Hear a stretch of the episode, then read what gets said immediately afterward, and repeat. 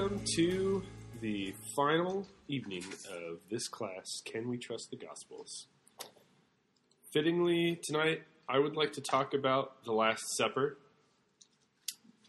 I would also like to spend a significant amount of time on Jesus' uh, time in the Garden of Gethsemane and his betrayal there and some of the subsequent events. And then I'll talk a little bit about Peter's denials. So the theme of the night is sort of uh, Jesus' final times with his disciples and their betrayals of Jesus. And then, if you're interested to know what happens after that, we will be taking up Jesus' death, resurrection, and the ensuing events in the Acts of the Apostles next semester. So that'll be a lot of fun. All right. So, the Last Supper. I have organized things sort of by, on your handout, by like kinds of evidence.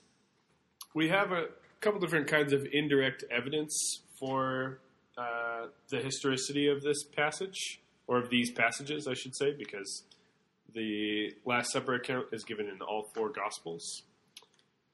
So, for one, it's independently plausible that Jesus' last meal was a Passover meal. We know that he died in Jerusalem, and the most likely time for Jesus to be in Jerusalem would be at the time of a major Jewish, fest- Jewish festival. I mean, he was going around to lots of places, but to when uh, Passover would be happening, that would be a very likely time for him to be going to Jerusalem. And the details of the meal, as it's recounted, fit Passover tradition. This is the point that Craig Keener makes. So, nice independent uh, or indirect evidence right there. And another part, like a detail in the meal, the beloved disciple, that's John, is described as leaning back against Jesus. Well, in dining rooms of middle and upper class homes, people who gathered for a meal didn't sit up at the table, but they, in fact, laid on couches called triclinium, propped up on elbows. So this is a nice little kind of throwaway detail, seemingly, but one that if you know about like the way people in these kinds of homes would recline at meal, makes perfect sense. A little indirect evidence for the historicity of that passage. Uh, this is that's part specifically in John's gospel. I don't think the other. I don't think the synoptics mention that uh, detail at all. All right. Uh, so then, this will be kind of a theme of the night. These passages that we're gonna, that we're thinking about this evening have a lot of embarrassing moments for the for the apostles and for Jesus, I guess by extension. Uh, there are a lot of t- points where the apostles are, or various of them, or all of them t- together, are portrayed in a bad light. Uh, and this doesn't reflect well on them. You wouldn't think the early Christians would want to be uh, portraying the sort of founders of their faith in this way, uh, or that they would want to portray Jesus as someone who had this inner circle of friends who then turned around and acted in these ways. So here's one. In Luke's account of the Last Supper, it's especially evident that Judas participates in the Eucharistic ceremony. Well, Judas is subsequently going to betray Jesus. And if you were going to invent a story about Jesus, uh, it, you know, instituting the Eucharist and then going and getting betrayed afterwards, you probably wouldn't want to involve the very guy who was going to betray him in this, you know, beautiful story about the institution of it. You'd want to leave him out. It's a kind of smudge on the story that's being told. Um, one part I actually didn't include in there because I didn't want to discuss it in detail was, and also in, I think it's also John's Gospel. You get the discussion that the uh, disciples are having about who amongst them is the greatest.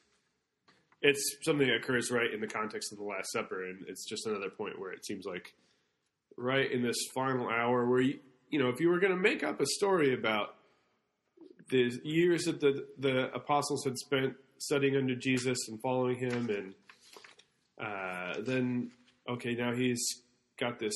Uh, he's he's doing the Last Supper. He's instituting the Eucharist, and now it's going to end. You probably wouldn't put in this plethora of embarrassing moments at the end that really clearly show uh, that the spiritual or moral ineptitude of the apostles at this kind of climactic moment.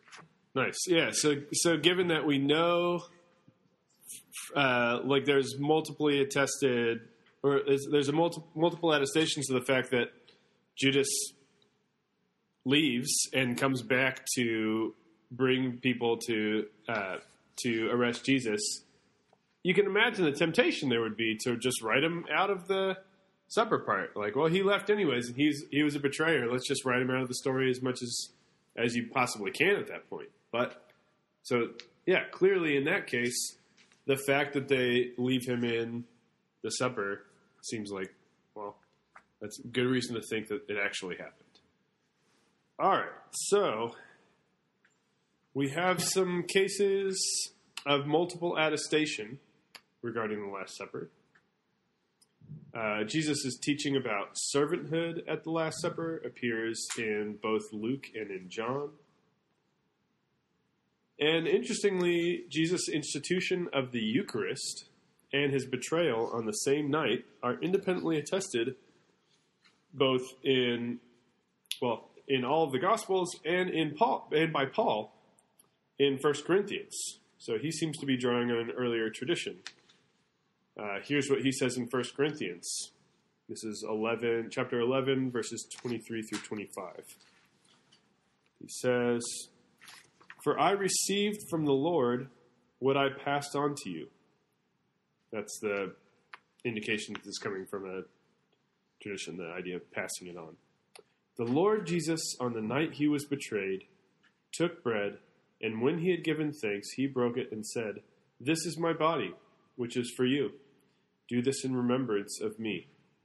In the same way, after supper, he took the cup, saying, This is the cup in the new covenant in my blood.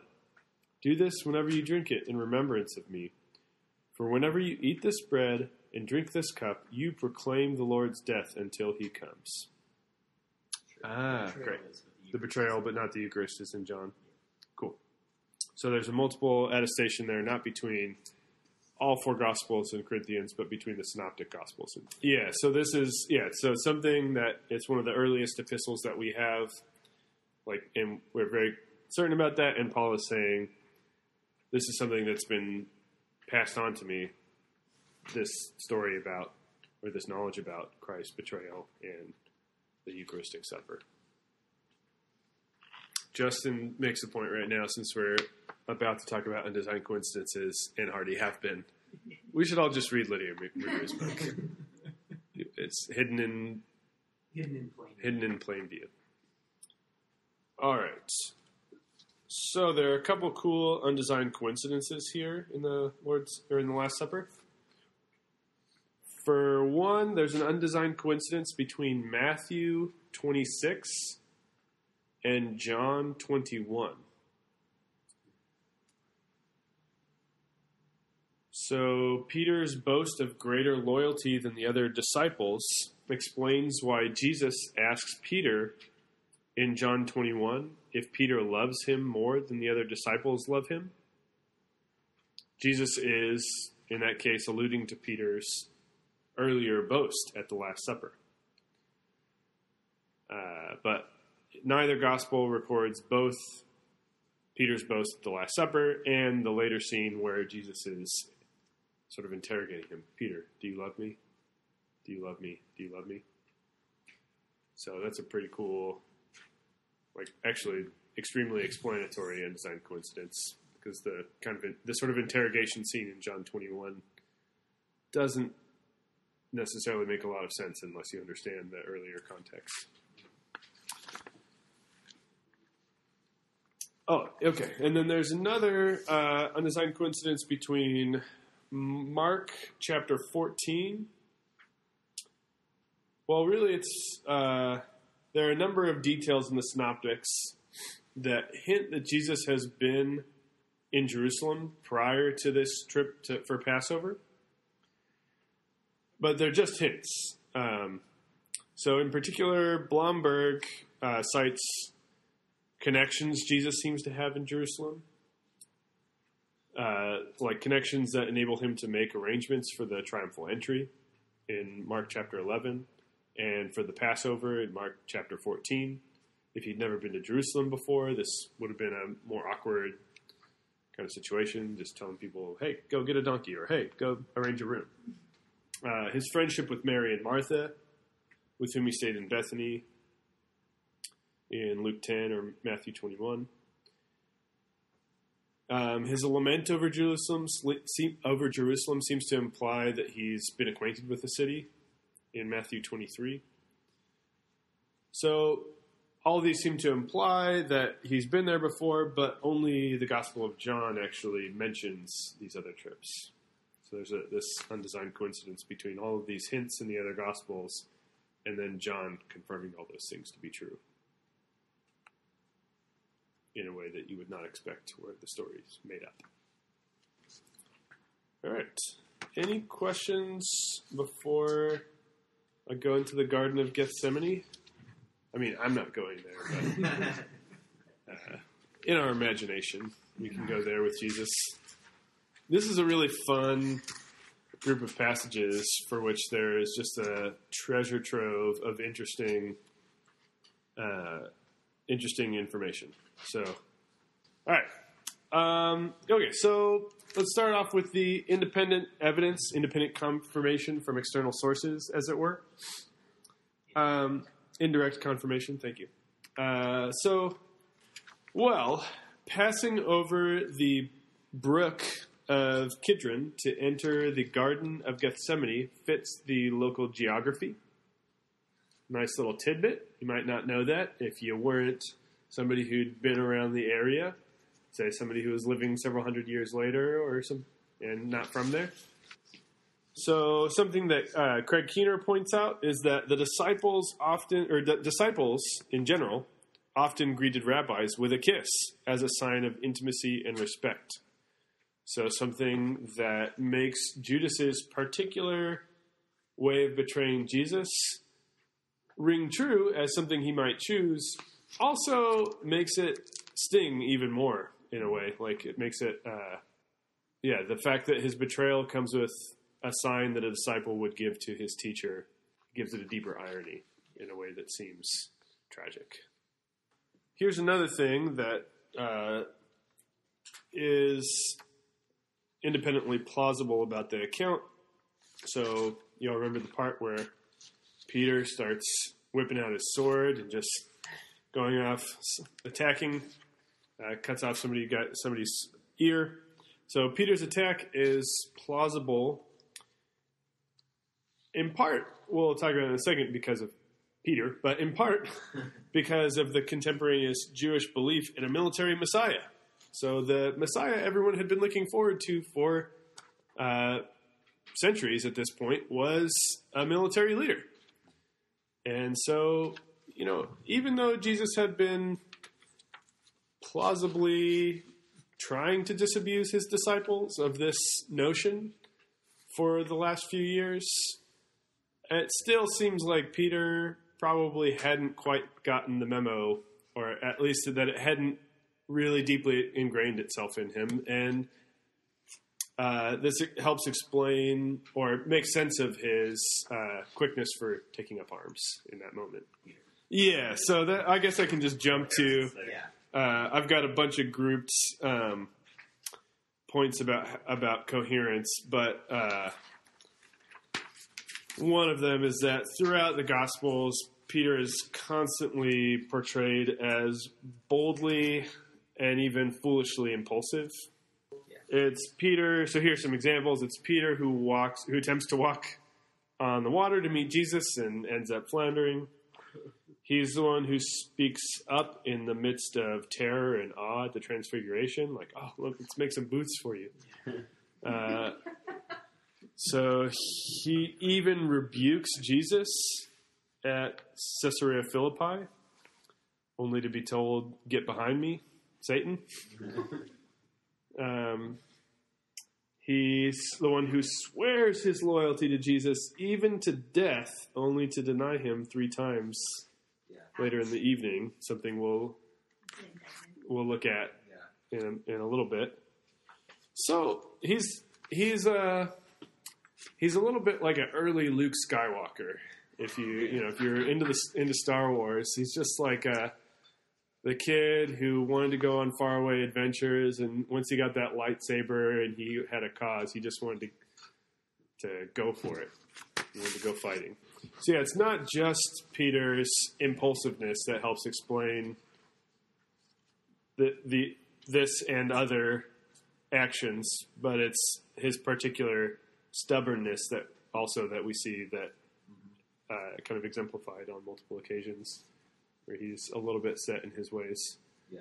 I mean, you might wonder if his name is a little bit ironic in itself. The idea of a rock being a kind of rigid, unflinching Yeah. sort of, sort of their virtues and vices kind of wrapped up in that.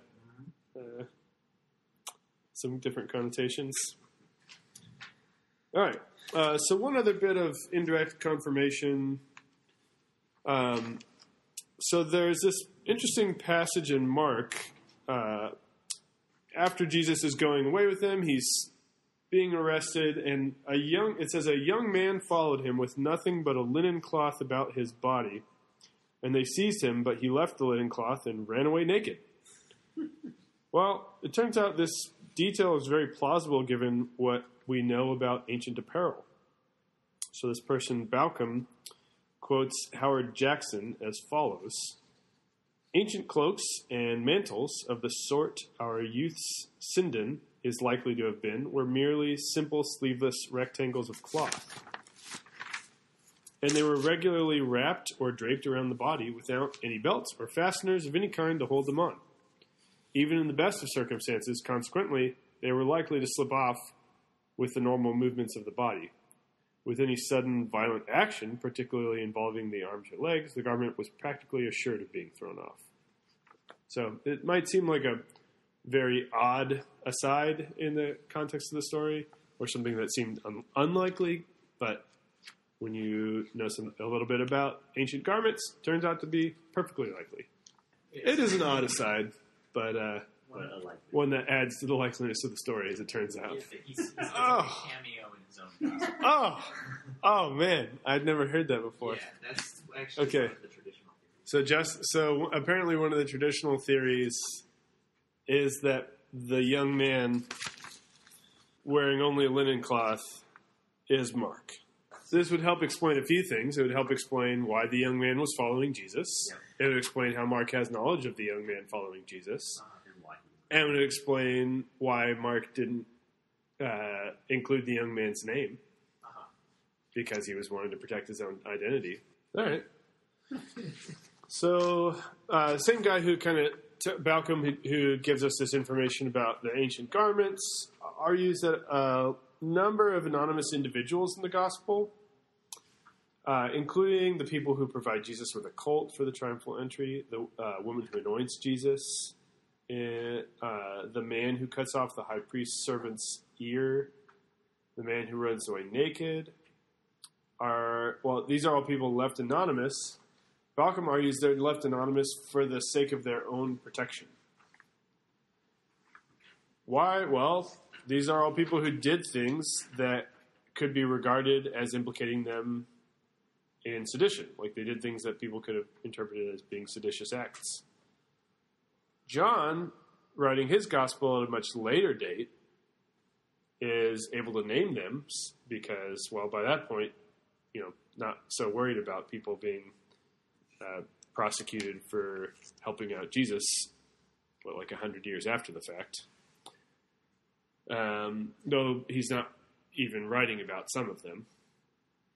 So his hypothesis implies that real people were doing the things the Gospels report. And Mark was writing at a time when eyewitnesses of Jesus' ministry were moving around in, in Mark's community. Uh, so this is what we call an uh, unexplained illusion, right? You, and in particular, you're just wondering, like, well, why is he talking about this young man, and why doesn't he give his name, and why in the heck would you include the part about the young man? Why? Uh, yeah, as as Austin put it, it's still an odd aside, even when you know that it's not an unlikely event in the sense that you know his his garment wasn't an unlikely thing. It's still a weird aside, but well, when you're writing history and you were like, well, I was there, I saw that thing happen, might as well include it for you know, or you, for some reason it seems like it might be an interesting or important bit of info. There's just a, a different vantage point for writing history from which things seem like they can be important for a narrative, where for fiction they clearly won't be. All right, so now we get to the embarrassing stuff. The really embarrassing stuff.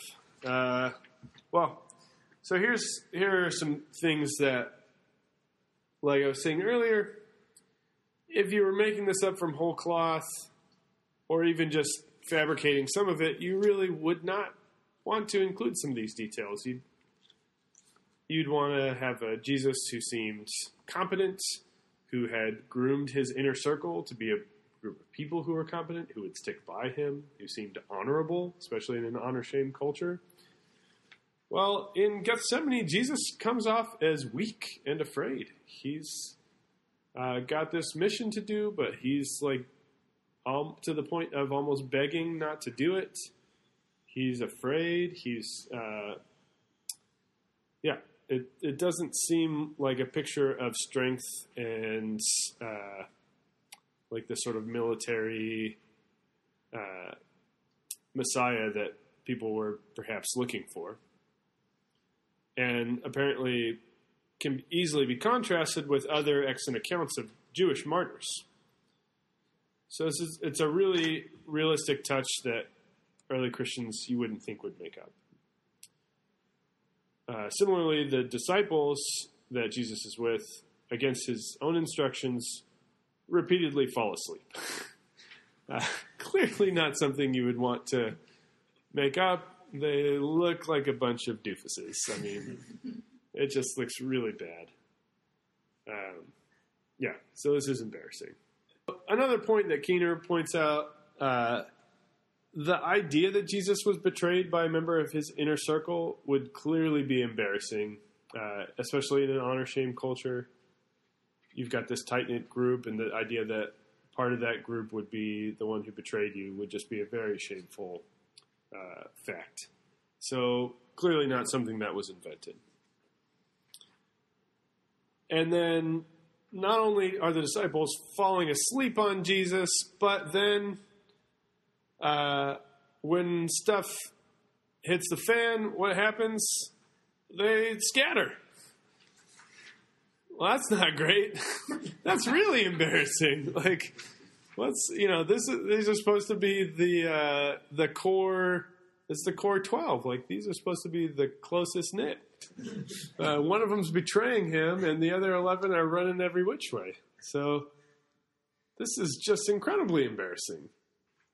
All right, so there's a lot of embarrassing stuff here. I mean, like it, it keeps going so much that I've got a whole section devoted to talking about Judas' death and Peter's denial, which is more just embarrassing information. Uh, so moving along, we have a case of multiple attestation, particularly with respect to Jesus' distress in the Garden of Gethsemane. Um, it's attested in the Synoptics and independently in John. So in John 12, 27, he says, Now my soul is troubled, and what shall I say? Father, save me from this hour. Interestingly, Hebrews 5 7 looks like it could also be an allusion to this prayer in Gethsemane. So this in Hebrews 5 7, it says, In the days of his flesh, Jesus offered up prayers and supplications with loud cries and tears to him who was able to save him from death, and he was heard because of his reverence. Now we get to the fun, coherent stuff. We've already talked about uh, Peter the idea that Peter is portrayed in the garden in a way that's consistent with how he's portrayed in all the other gospels. So, uh, well, Jesus' reaction to Peter is to prevent him from fighting with the guards, right? Uh, this is detailed in John 18, at least. Well, this is really consistent with Jesus' attitudes about violence more generally. So, expressed in like uh, the perish by the sword remark in Matthew 26, the turn the other cheek remarks in Matthew 5 and Luke 6, and in his uh, idea that you ought to love your enemies in Matthew 5 and in Luke 6.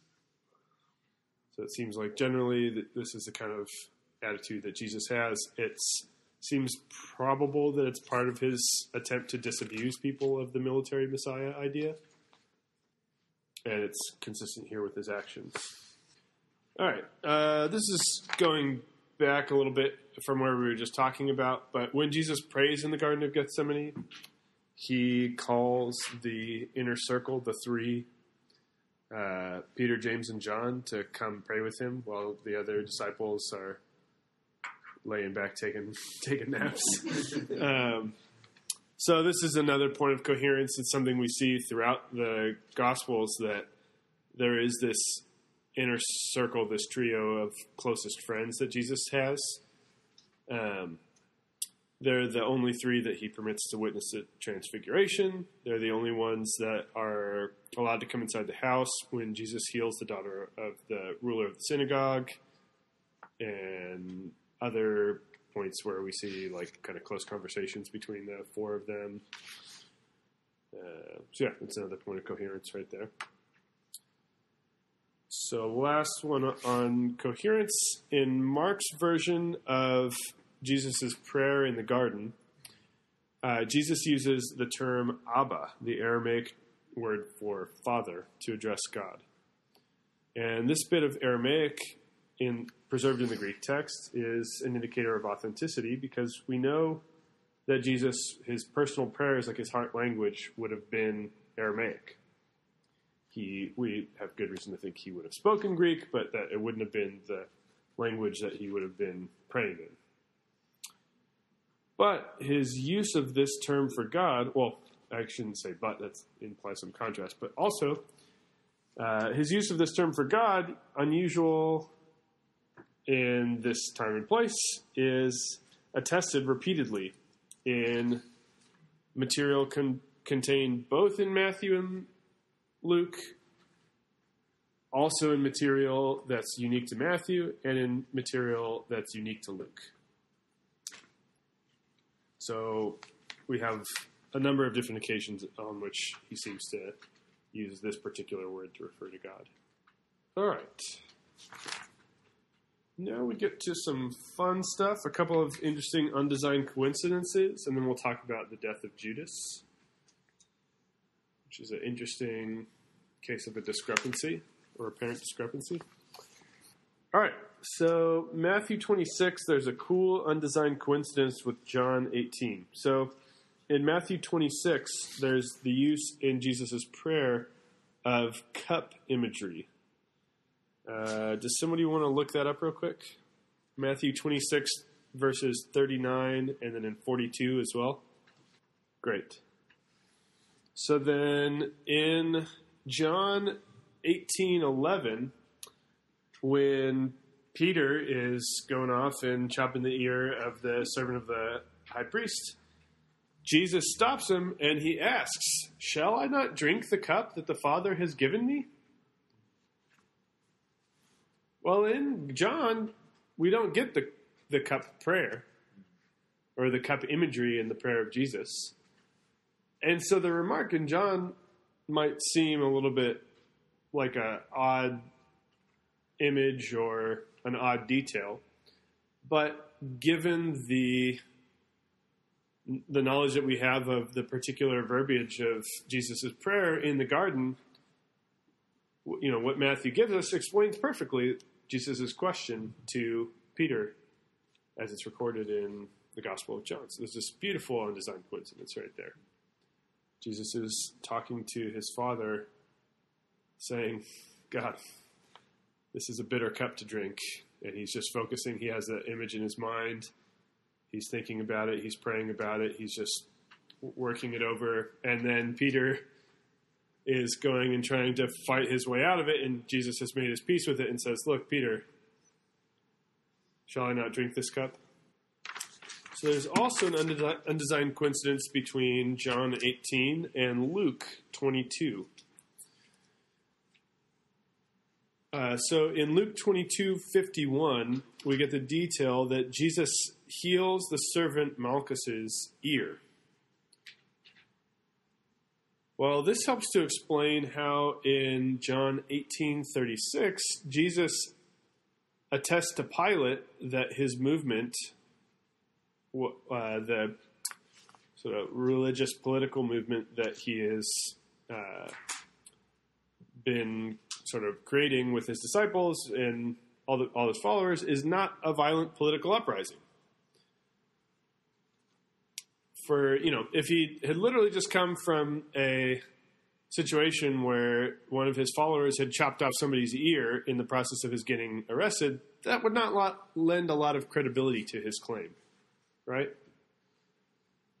But given that he heals Malchus and comes willingly, this definitely lends credibility to the claim. And Pilate, closely after, says, I find no capital crime in him.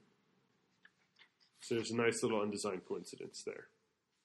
All right, well, let's talk about the death of Judas.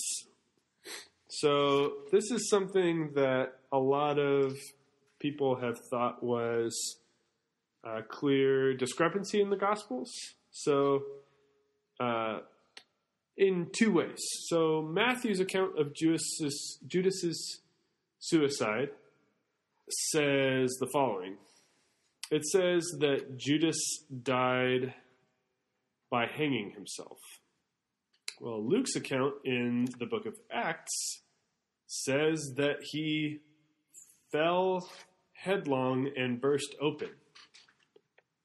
That seems to be Luke's description of how Judas died. Second, uh, both accounts say that the 30 pieces of silver the pieces of silver Judas was given to betray Jesus were subsequently used to buy a field. But they seem to disagree about who were, who were the people who bought the field with those pieces of silver.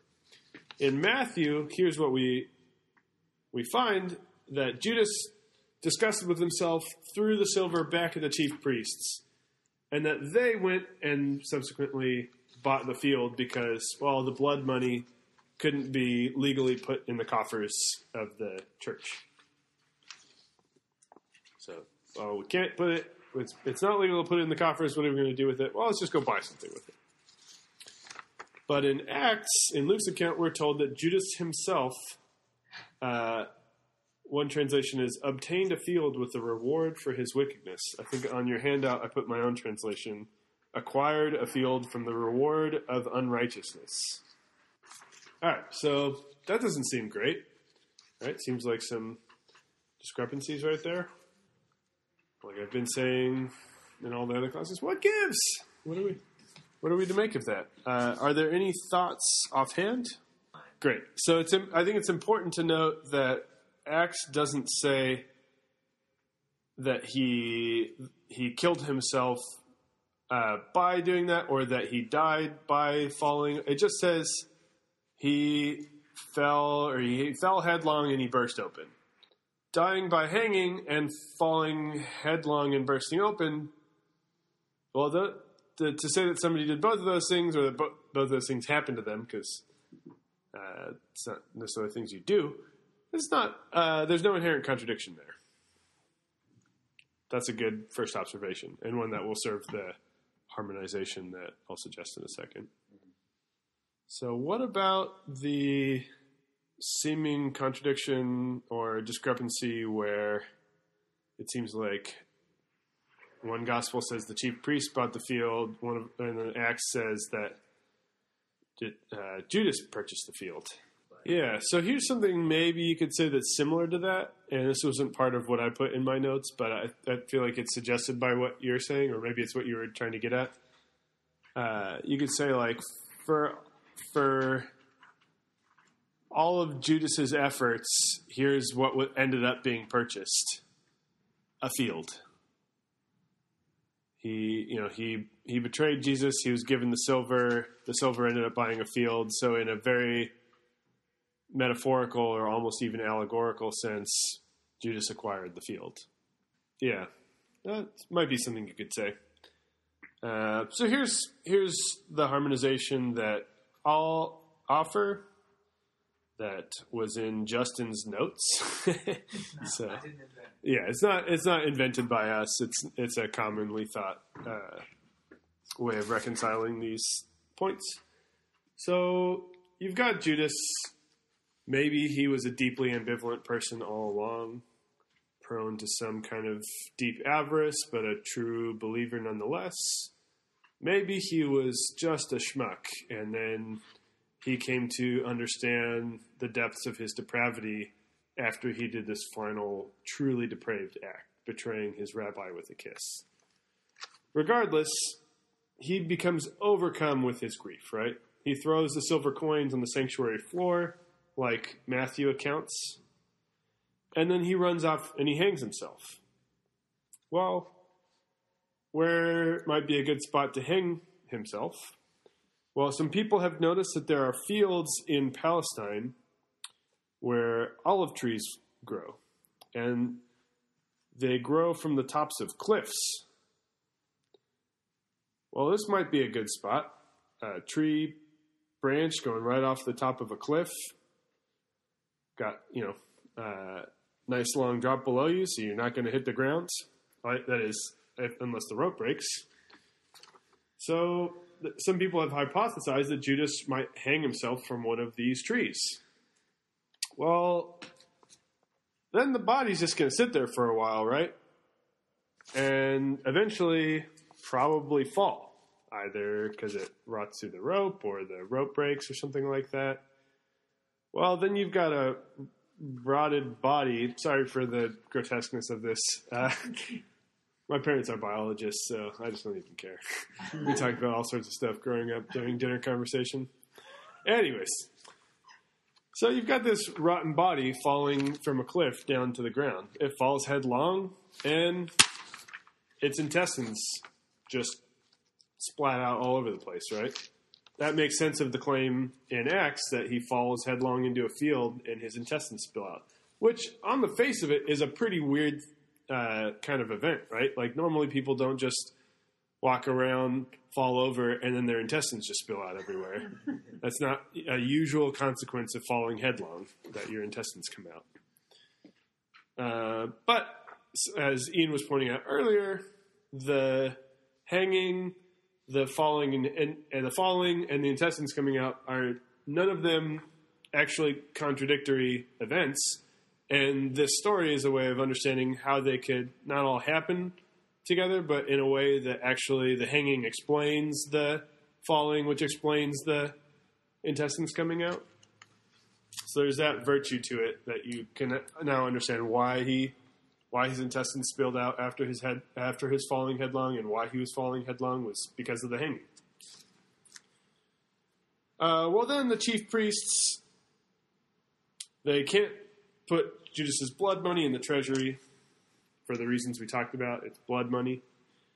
That's illegal to put in the treasury. So they use it to buy the very field where Judas hanged himself.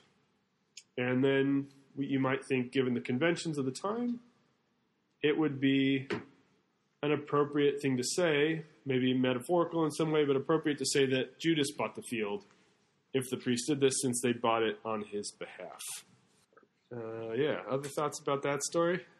Oh, great. Yeah. Yeah. So I was trying to press the idea that actually the falling headlong and intestine spilling out is a weird kind of suggestion of an event by itself, but that when you have this, uh, when you have this account, the hanging actually explains the falling, which explains the intestine spilling out, and that seems like an undesigned coincidence. If you think actually, yes, this is a really plausible uh, harmonization, and it does seem to depend on how plausible you find the harmonization. You know, there's also this gets back to something we were just saying a little bit ago. There's an there's a really metaphorical way to read Luke's claim that Judas Judas acquired a field,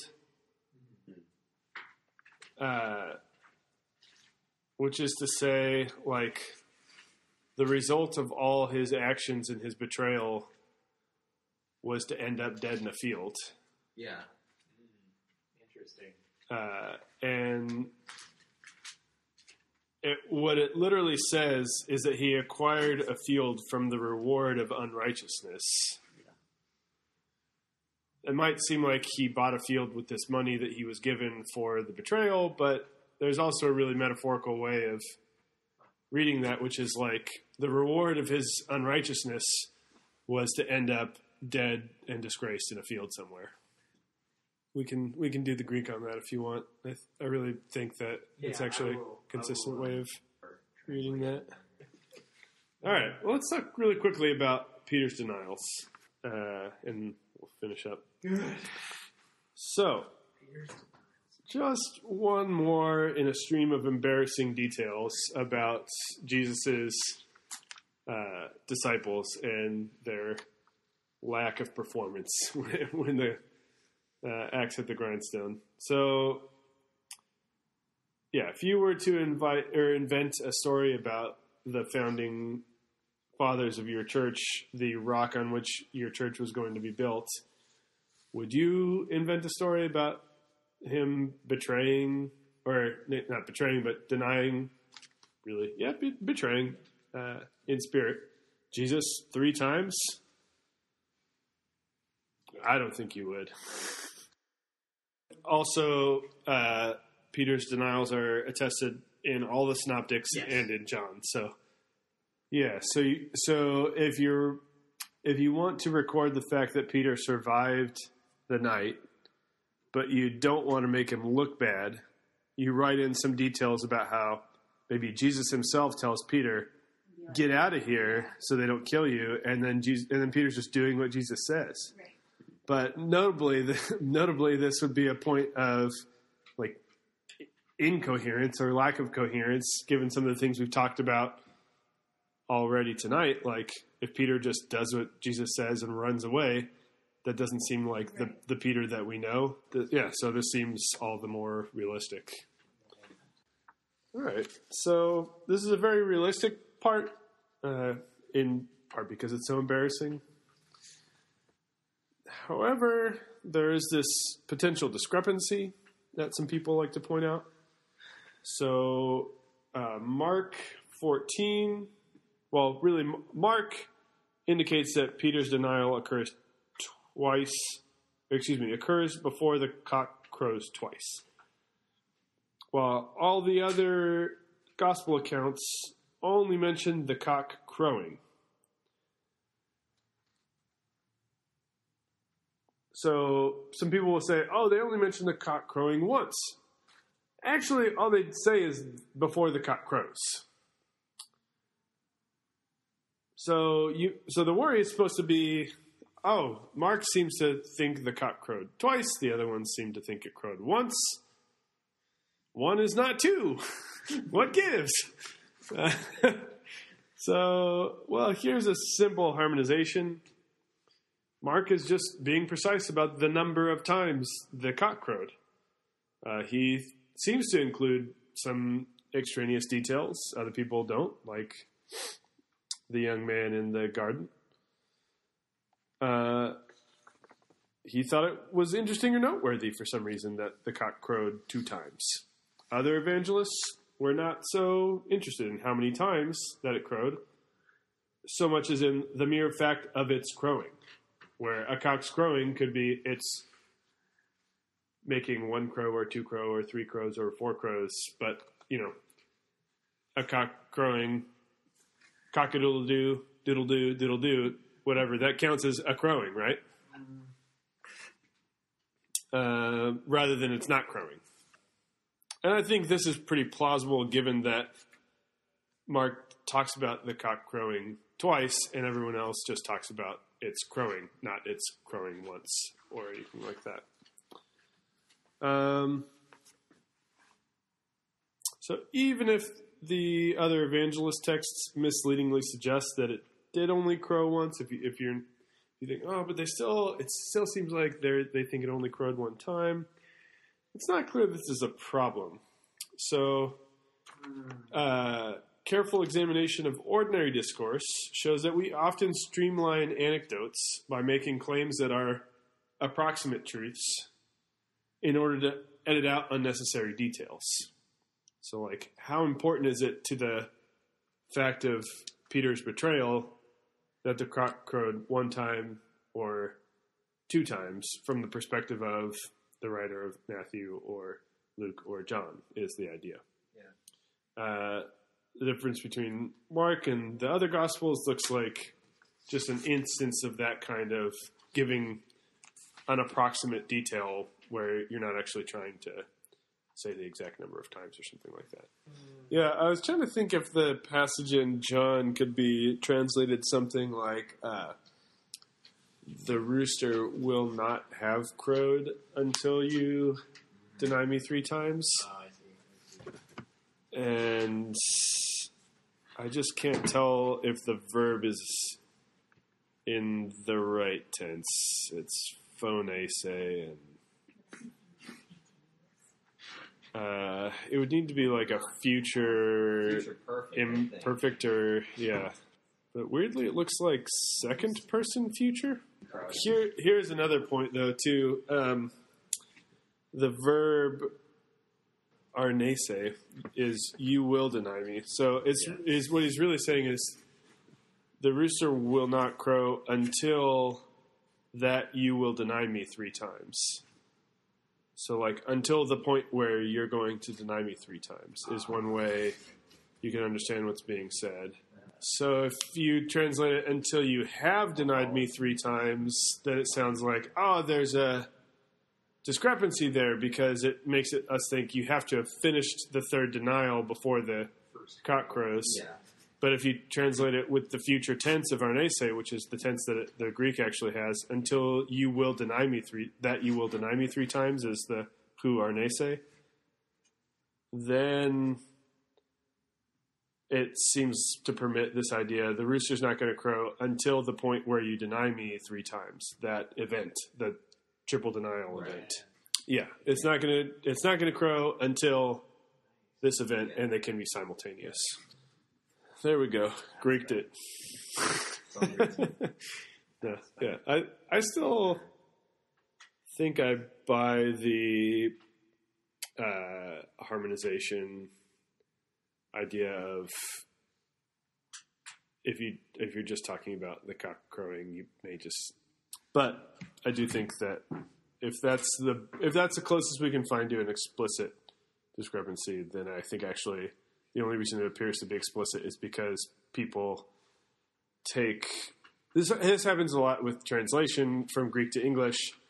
The most rigorously uh, static English translation of the Greek would sound like very bad English. So we get it to a slightly better sounding English, which is actually what made that sound like a clear discrepancy in that case. If we made it sound exactly like the Greek with the future tense and the until that you will betray me, then uh, it wouldn't have sounded like a discrepancy. It would have just sounded like also messed up English. So the most plausible way to read that is to say, or is to read it as saying, the event of the cocks crowing is not going to happen until the event of your denying me three times.